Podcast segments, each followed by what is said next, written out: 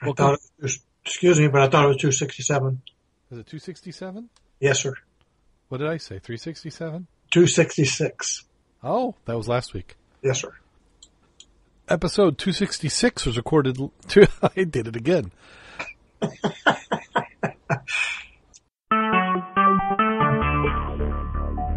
Talk shoes. Recorded live. Scuba Obsessed Weekly Podcast. We talk about all things scuba diving from cool new gear, places to dive, and scuba news.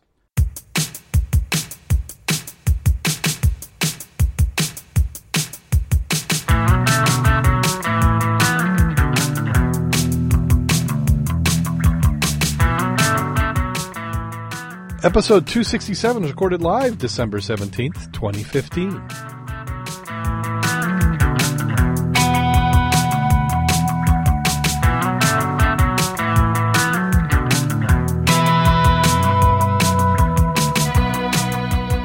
Welcome back to Scuba Obsessed. I'm Darren Gilson, coming to you from the technically challenged part of the great state of Michigan. Joining me this week, we have Mac, the dive mentor. How you doing today, Mac? I'm doing very well. Glad to be here. Thank you. And I am hoping if things go right and you get this podcast in your podcast feed, that it sounds much better than we have had for a few weeks. And we are on the new system. We are actually recording a little bit later than normal, almost uh, two hours late. So if you were trying to get in the chat room, which we had Wheat and Diver in there, we appreciate you hanging around. But at this point, we're just doing a straight up record.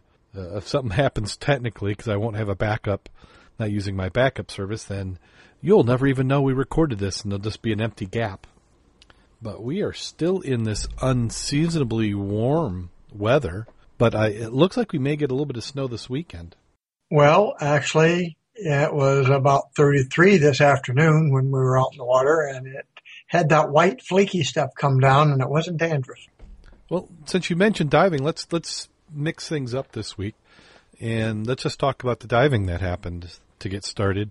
So, where did you get going? Well, it's a blur anymore. It, it, it seems like, you know, when we started out on this Thursday, Thursday, Thursday, uh, you know, we started doing it at six, then we had to back it up to five, and then we backed it up to, to I think three o'clock last week, and then today we put it at noon, so we try to get some sun. Well, sun didn't come out, and and we did have the flurries, which was fun, sort of, uh, but no accumulation. The water, uh, the air temperature, I think today was 34, a nice little breeze. So the warm up vans, they had both the uh, little trailer and the big toy box today because Jake brought his, which was very nice. Uh, water temperature, it's got to be, I don't know, 40 something. It's cold enough when you get in, really. It takes a few moments to freeze your face, then it's fine. Mm-hmm. But your lips don't get really numb yet. So probably 40 degrees, 41. Well, Um, current was very strong. If you get away from, you know, where we go in at the pipe, yeah. if you get on the right side of the pipe, you're in a dead spot. You can manage because the pipe is buffeting it, Exactly. kicks it around, and you got an eddy actually. When Uh-huh. you're up the dock looking down, it's actually going in reverse in the shallows. Yes. Uh, but you get out 15, 20 feet, and you're starting to get to the fast part, and it's fast. Um, today I used a variation of uh, the creeper. I basically used a 28 pound anchor, not a mushroom. And uh, when you got out past that dead spot, my creeper would have not been as useful as that anchor. Oh, 'Cause I- really? The anchor, oh yeah, because I what I did is I used some carabiners, tied off the die flag to the center of the uh, anchor. So if I lost something, I could always find the anchor.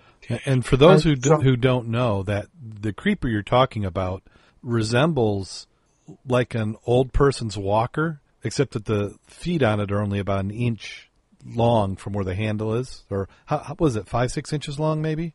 Yeah, and then I have a spike in each of the caps, but it has a center line also that comes out. So it's Yeah. like a big H in the front with a line in the middle where the H would be and comes out on a 30 degree angle down. So you've got three points of contact. So if you're in the river, it helps dig you in. And if- it's and it was galvanized pipe that you used and you filled with lead shot. correct.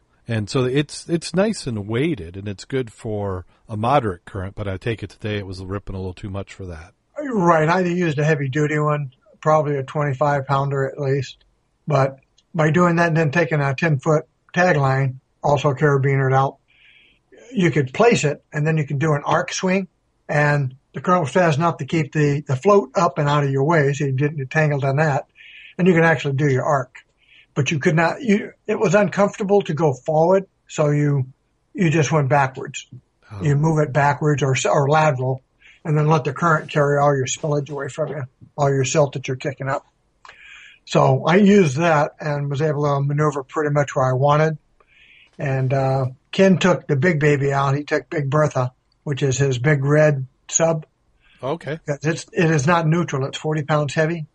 And, and that worked for a few moments until it flooded and then it was uh, a big Oh. anchor. So he put it back on shore.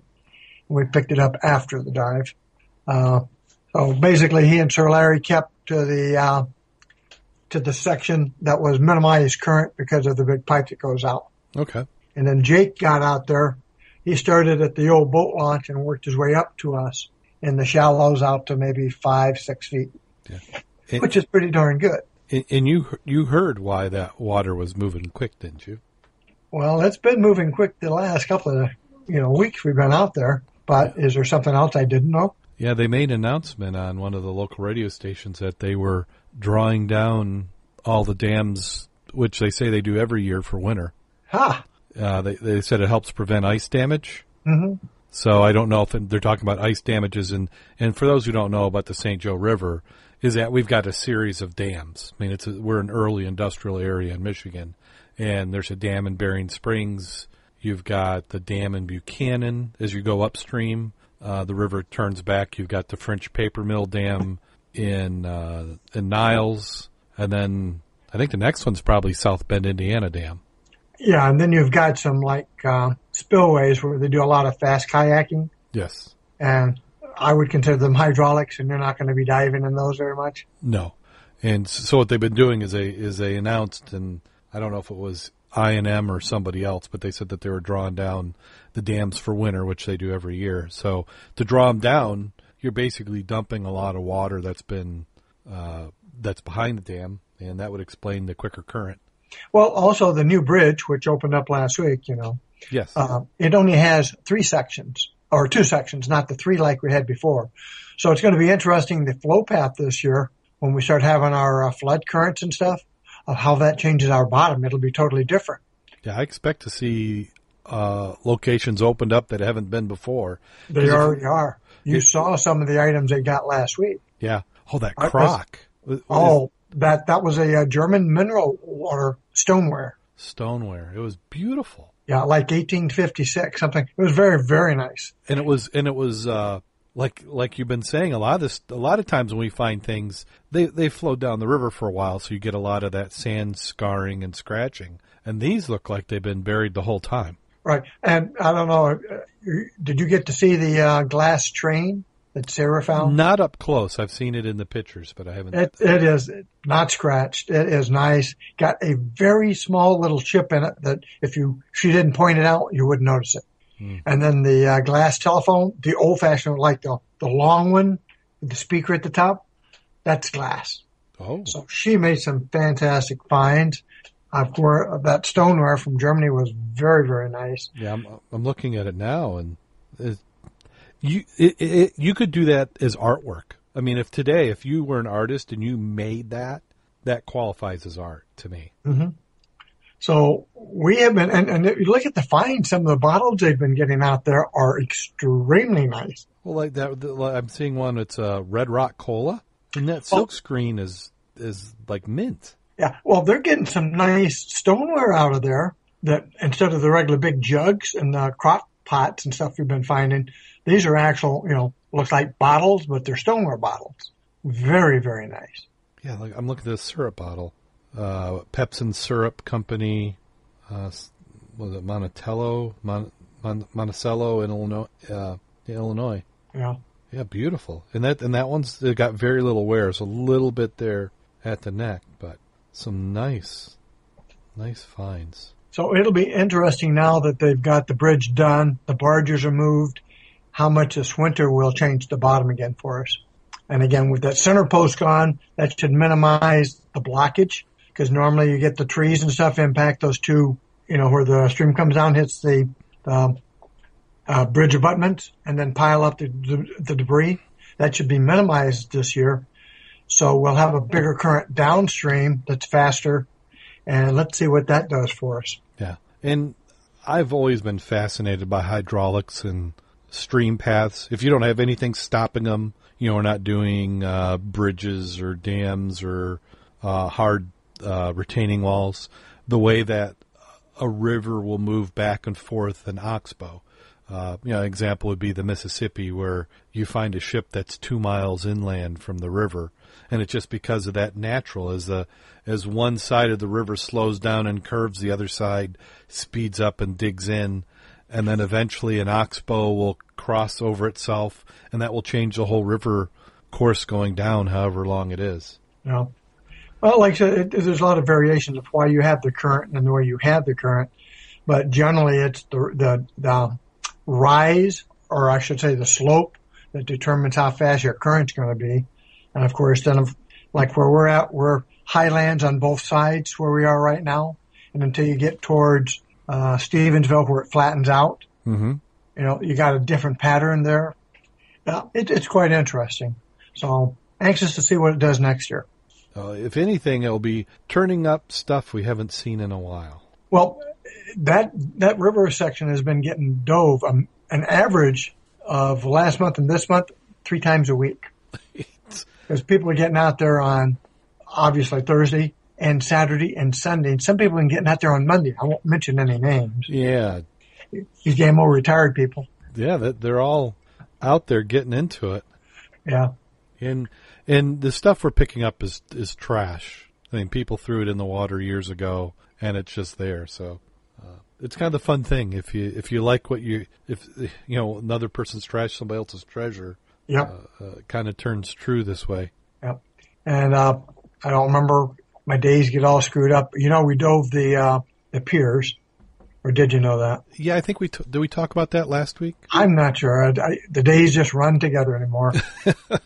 But uh, if you went out there, the the golf balls are just multiplying like rabbits out there on both sides, the riverside and on the uh, the north side of the North Pier. They're every freaking place. Difference is now there's a lot of nice ones that are practice balls, mm-hmm. But they must have lost him really early because the practice ones are really looking good. Oh, so they they had uh, a, the very few dings in them before they. Yeah, I mean, and, and it- you're going out there and it's like little eggs all over the place.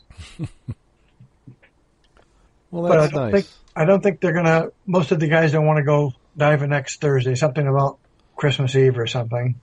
Uh, yeah, whatever that means. yeah. And and since you brought that up, I'm guessing we won't record an episode on Christmas Eve, uh, and then I think that New Year's Eve is is that the is that the following Thursday? Yes, it is. That's the uh, club gathering and uh, New Year's dive, which right now, based on the weather, meaning it's not frozen, we'll probably go to Whirlpool Basin, back where the old water tower used to be, and that's where the New Year's dive will be. Okay, so that'll be good.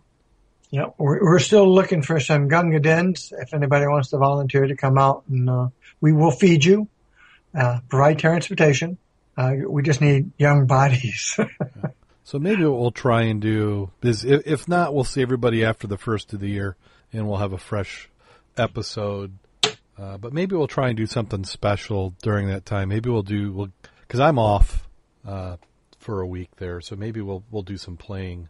Um, is Jim in town, or is he traveling the family? Do you know? I do not know.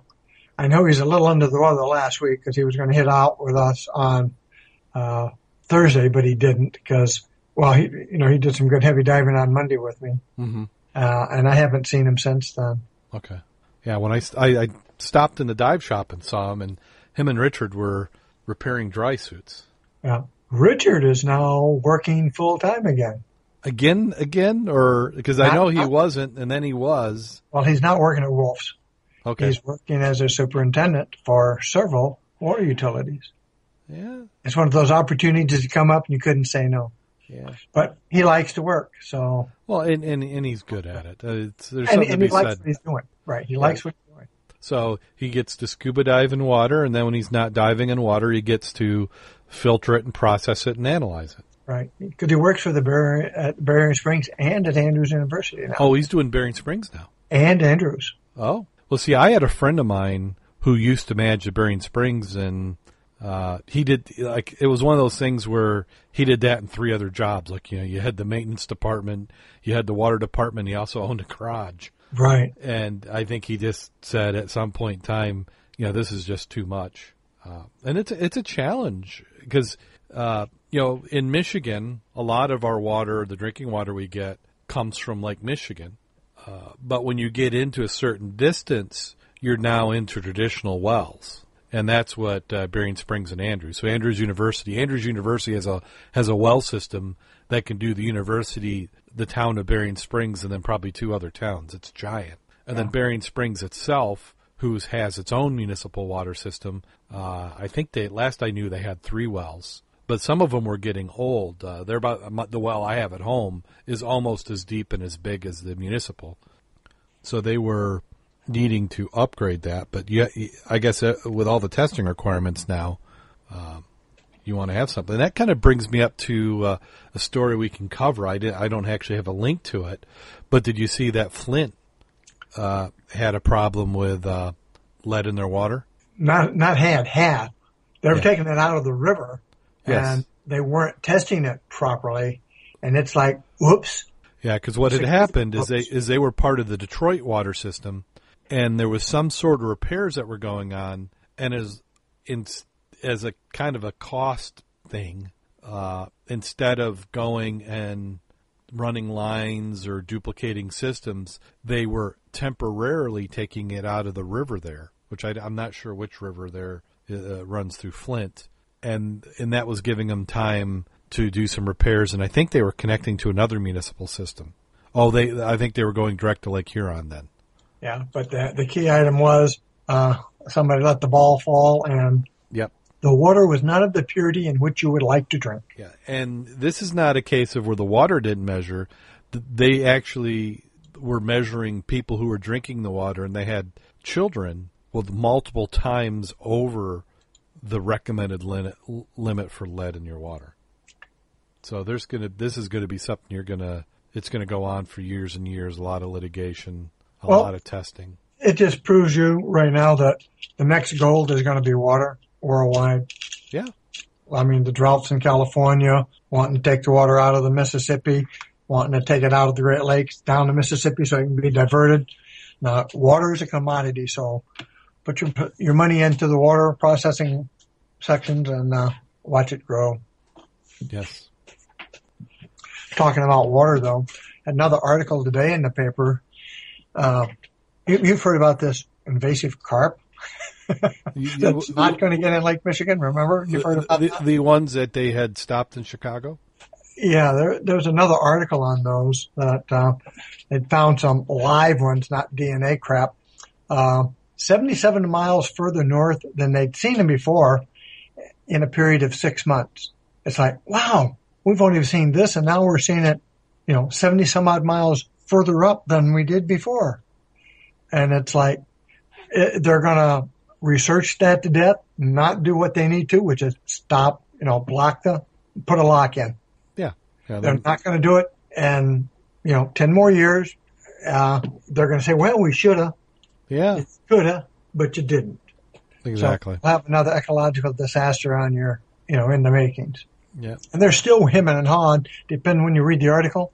Well, we're not 100% sure. No, nothing nothing's 100% sure, you know.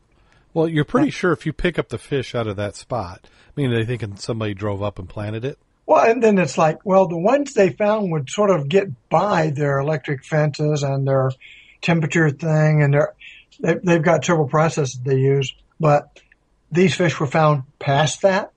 So it's like, okay, I, I keep hearing you, ain't nothing going to happen, and then who they're going to blame? Well, Oh, it's on the march again. That, that's what's interesting. yeah, it's it's I, I've I've thought that they they went past the point of no return on that about four years ago. So we'll we'll we'll keep an eye on that and relay the unfortunate news. Yeah. Well, what is the last uh, invasive species species is a is a very small snail that's already here now in Lake Michigan and in a lot of the rivers. And it was found again by accident. Somebody was looking at the snails and said, "Well, what is this small thing?" Picked it up. And it's like a new, and I I'm trying to remember if this one came from Australia. Well, wow. Yeah, it, it's really weird. And uh, so add another one to You- you see, about 260 now invasive species. And these invasive species, especially the small ones, they tend to have a bigger impact, I think, than some of the larger ones. Well, they're saying they're they're eating the, the itty bitty stuff that the medium size or the little ones need. So they're they're sort of screwing up your food chain way at the bottom. Yes. And if the little fish don't get it, you ain't gonna have any big ones.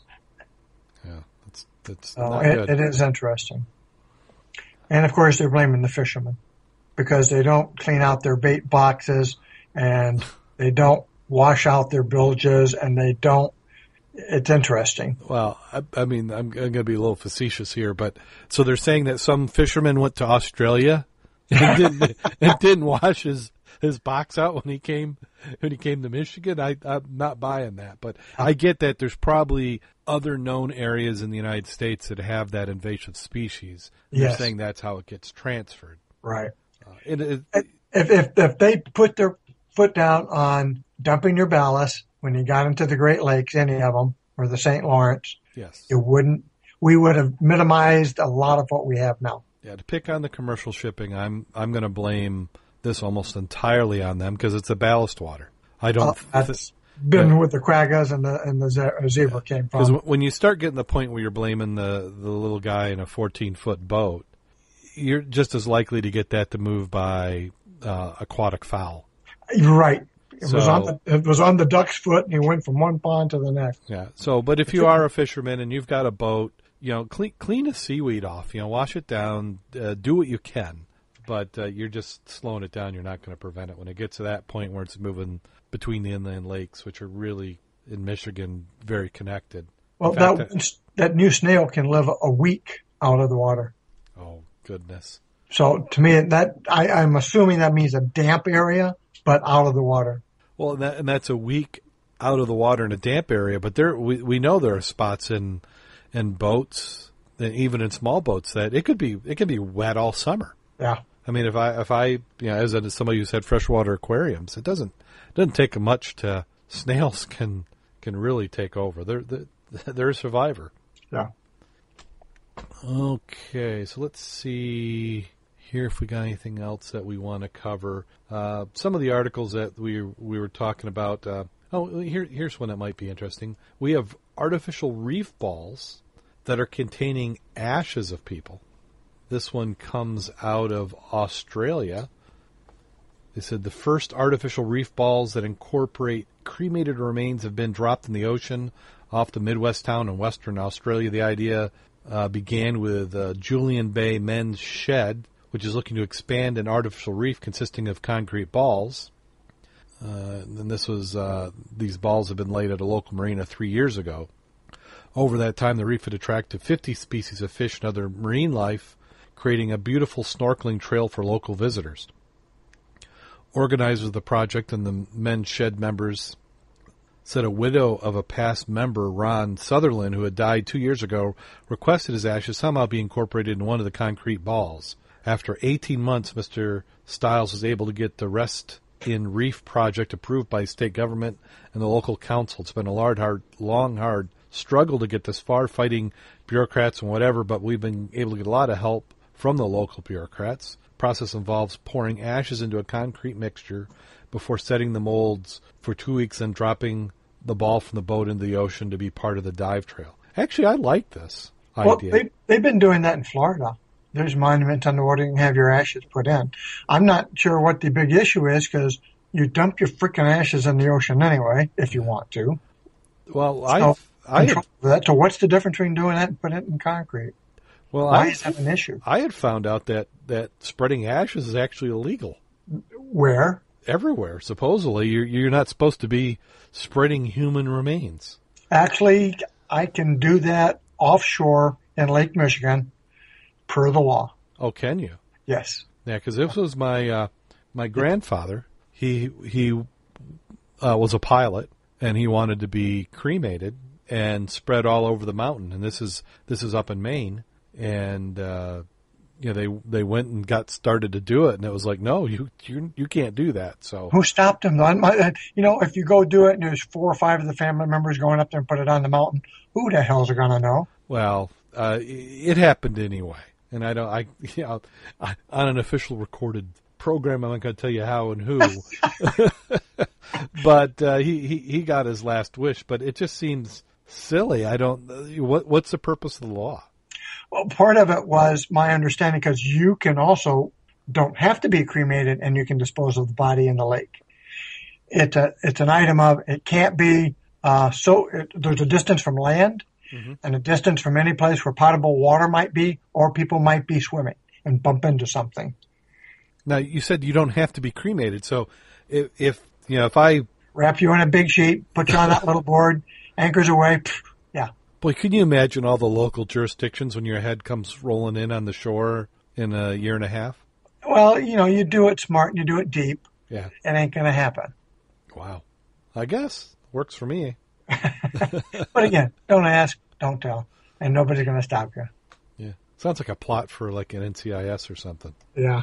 But I like this idea of the, of the reef balls. Uh, for one thing, is it's another way of, of funding it because that's that's one of the challenges. Is you know it takes concrete, it takes boats, it takes people to get all these things together. So if, if you can have uh, you know people use this as a almost like a fundraiser for the reef.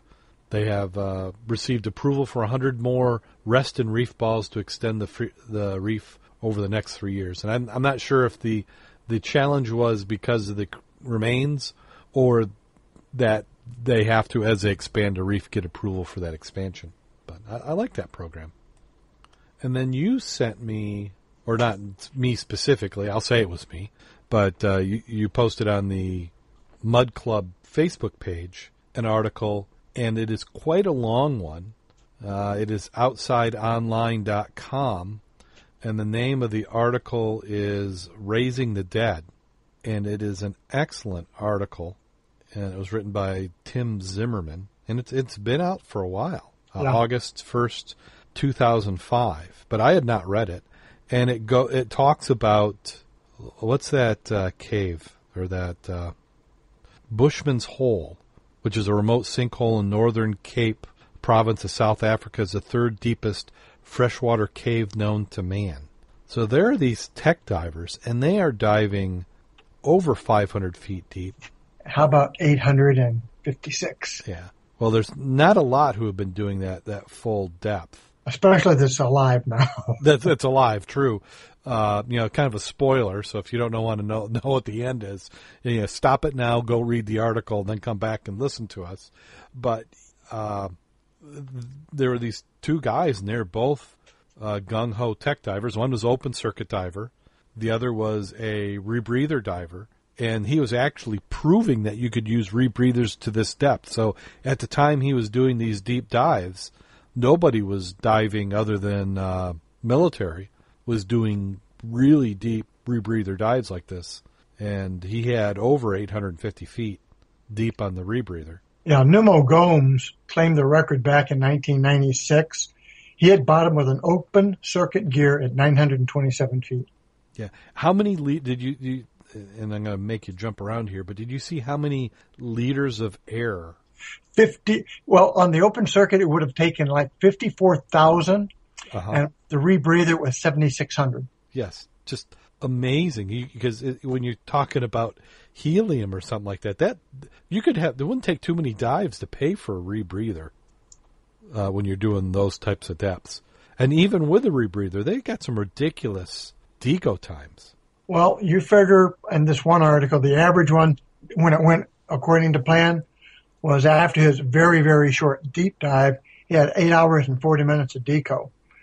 On the dive that we're talking about, when the guy finally did come up, the second guy who did live, Yes. uh, his deco was 12 hours and 30 minutes. And then he went into a wound up- chamber. and he wound up in the chamber on and off for I think it was a solid week, and then he had a couple of extras tossed in there for the next three weeks, and it took him a full year to regain his sensibilities. Yeah. So they were doing him and his dive buddy were doing these very deep dives, and a lot of times people were just touching the bottom to say they hit bottom.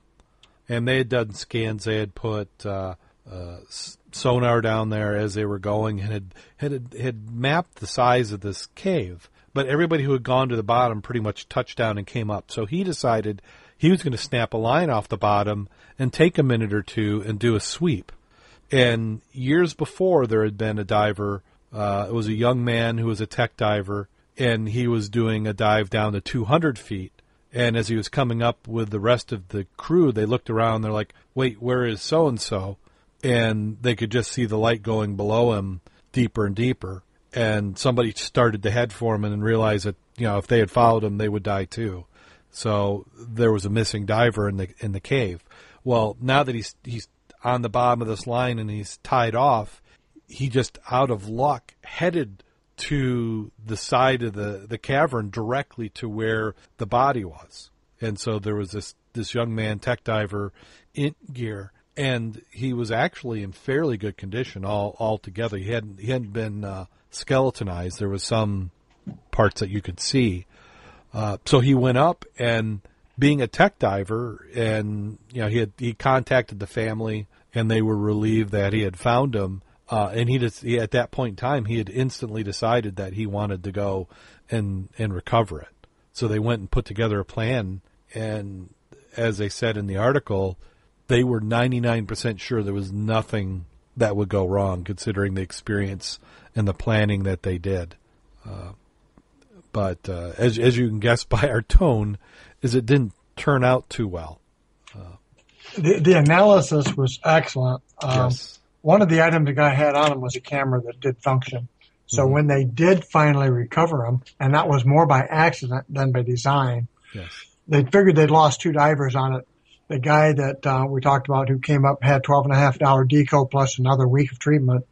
Uh, they initially thought he had passed until he came up. Bottom line is, when the gentleman who went down to recover the body, they had planned that in details, and it's like you dived your plan. Well, when he got down there, it was like he had had five or six martinis. But he was so focused on doing the job they planned, when it started going bad, he didn't realize it. Yeah. Because it, he, as soon as it was not to the plan, he should have backed off. Yeah, because part of his plan was he was expecting, uh, because when he first found the body, he tried to move it and it was stuck in the mud.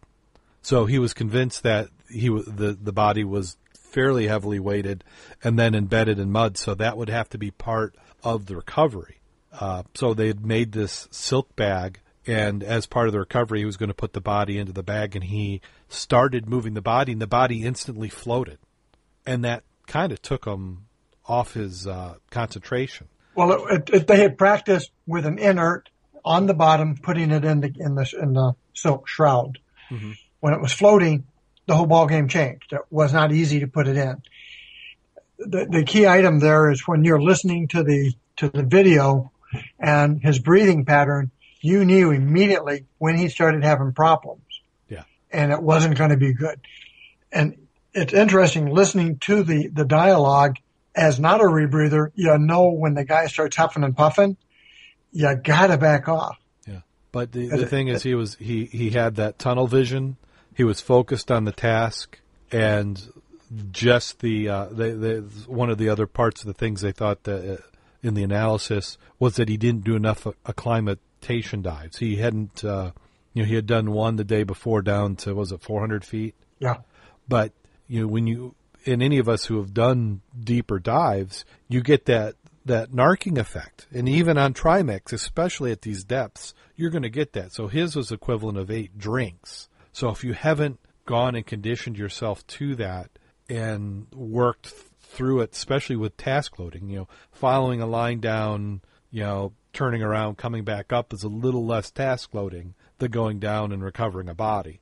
Uh, and it was something that he frankly didn't have a lot of experience doing. Uh, so un- unfortunately, he ended up uh, losing his life. Uh, and then at the end, as they the next day when they were recovering, or next day was the next day or week they had a couple divers who had to stay to recover the gear because you had a, you know all these stage bottles and support team that they had together. And when they pulled the line, he had clipped off the line when he went down, and that brought him and the the other diver they were trying to cover up, so they were able to get both the bodies back. uh, the part I also thought was interesting is they tried to replicate his breathing pattern on the surface. Okay, without trimix. They just wanted to do the breathing pattern using regular gas and he followed the same breathing pattern as the gentleman did on the bottom and he himself went into uh, CO2, basically CO2 blackout just by following on the surface the same breathing pattern the guy did at depth, which that that's quite phenomenal there. That's really really interesting. Yeah, that was. I've, the article's great. It is good. It's worth reading. It's a long one, and it's something that that should. It's it's a learning experience. It's it just reinforces you know dive the way you know how to dive. If you're going to add a task, you you probably need to learn how to add those tasks at different things. Just because you always go to whatever depth uh, and you do something somewhat complicated. Uh, and, and I think if he at the beginning when when that body started moving and he realized it was a different condition, he should have called it right then and come up. Yeah, and, and everybody listening to the audio, uh, the tape breathing, said the same thing. Back out, back, and they're physically talking to him, yeah, listening to the tape because they know what's going down. Yeah. And, but and, the, the, other item you got to remember: these guys are extreme, extreme divers. Yes. Yeah. And you look at who's alive, who does that extreme items. Uh, that's how you learn, and usually at the expense of somebody's life. Yeah. Uh, as a side note, uh, that new the new uh, movie coming out, Point Break. Yes. You've heard about that one. Mm-hmm. Some of the extreme items they have done in that sh- are, are actual live. They're not um, electronically made. Mm-hmm. Like one, there's going to be a couple of them where they're jumping off doing the bat suits or the wingsuits. Oh wow! Um, I looked at the guys who were doing it, and um, looking at how many jumps they made in in a week period. Look at the number of people who do that extreme wing flying and see how long they've been doing it. And one, there's not that many who are that good, and there's fewer every year. because there's when you look at those videos, they are missing objects by feet single digit feet.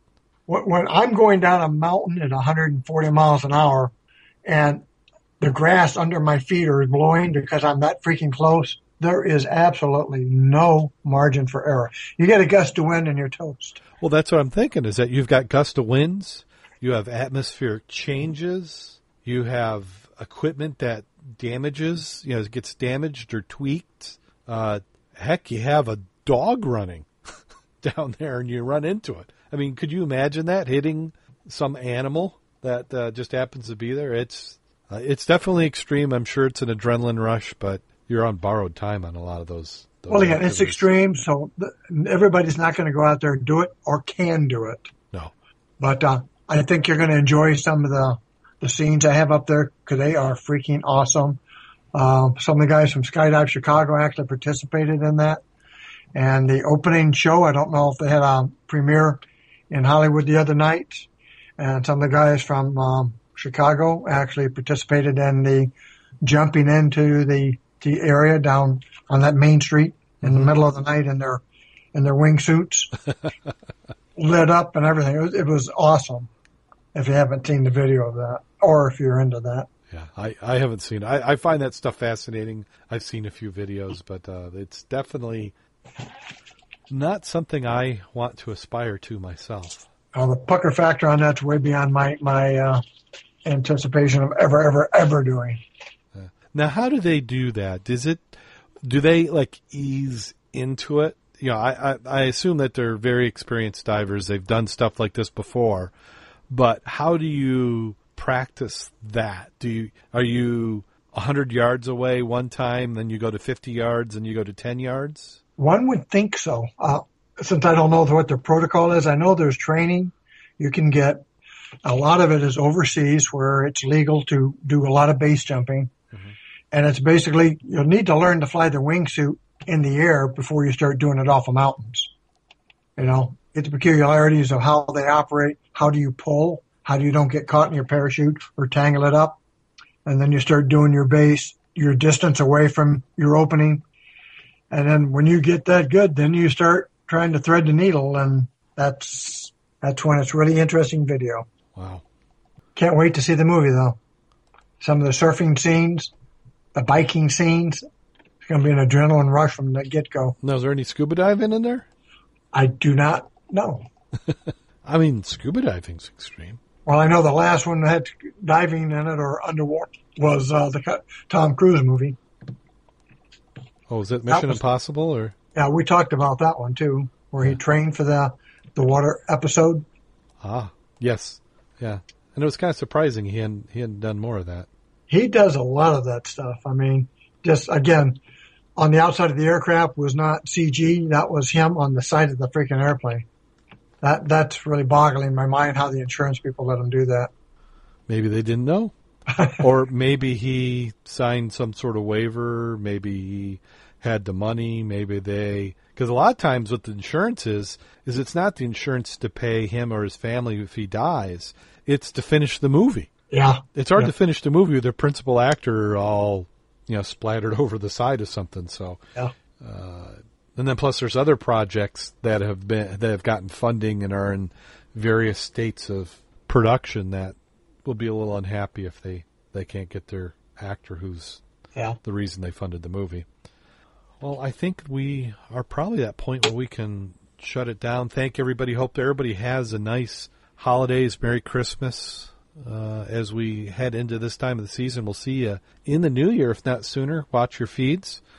You can follow us on Facebook, facebook.com forward slash scuba obsessed, www.scubaobsessed.com, mudclub.scubaobsessed.com for see what the muddies are doing and the treasures they're bringing up. Like to thank WRVO Radio, Reno Viola Outdoor Network, for having us on the air. You certainly want to listen to them if you're into the great outdoors, hunting, fishing, camping, a lot of podcasts. They have live, I don't say, I said live radio. Uh, they have, uh, uh, it, it's live at some point, I guess, when you say, when you record it, it's live, but, uh, they're on the air and you can listen to these programs. They get repeated throughout the week. Uh, do you have anything you want to plug, Mac? No, but if you're going to get out there, have some fun, and uh, we'll see you next year. Yes. So should we do a quick joke? I think I've got I've got one, um, kind of on the, kind of on the holiday spirit. Uh, Tommy and Billy were discussing their last turkey shoot. Tommy says emphatically, "I'm never going to take my wife Laura shooting with me ever again, Billy." That bad, eh? inquires Billy, smiling. Yeah, Laura did everything wrong, got nothing right. She chatted too much, constantly disturbed the undergrowth, loaded the wrong gauge in the shotgun, used the wrong luring whistles, and worst of all, she shot more turkeys than me.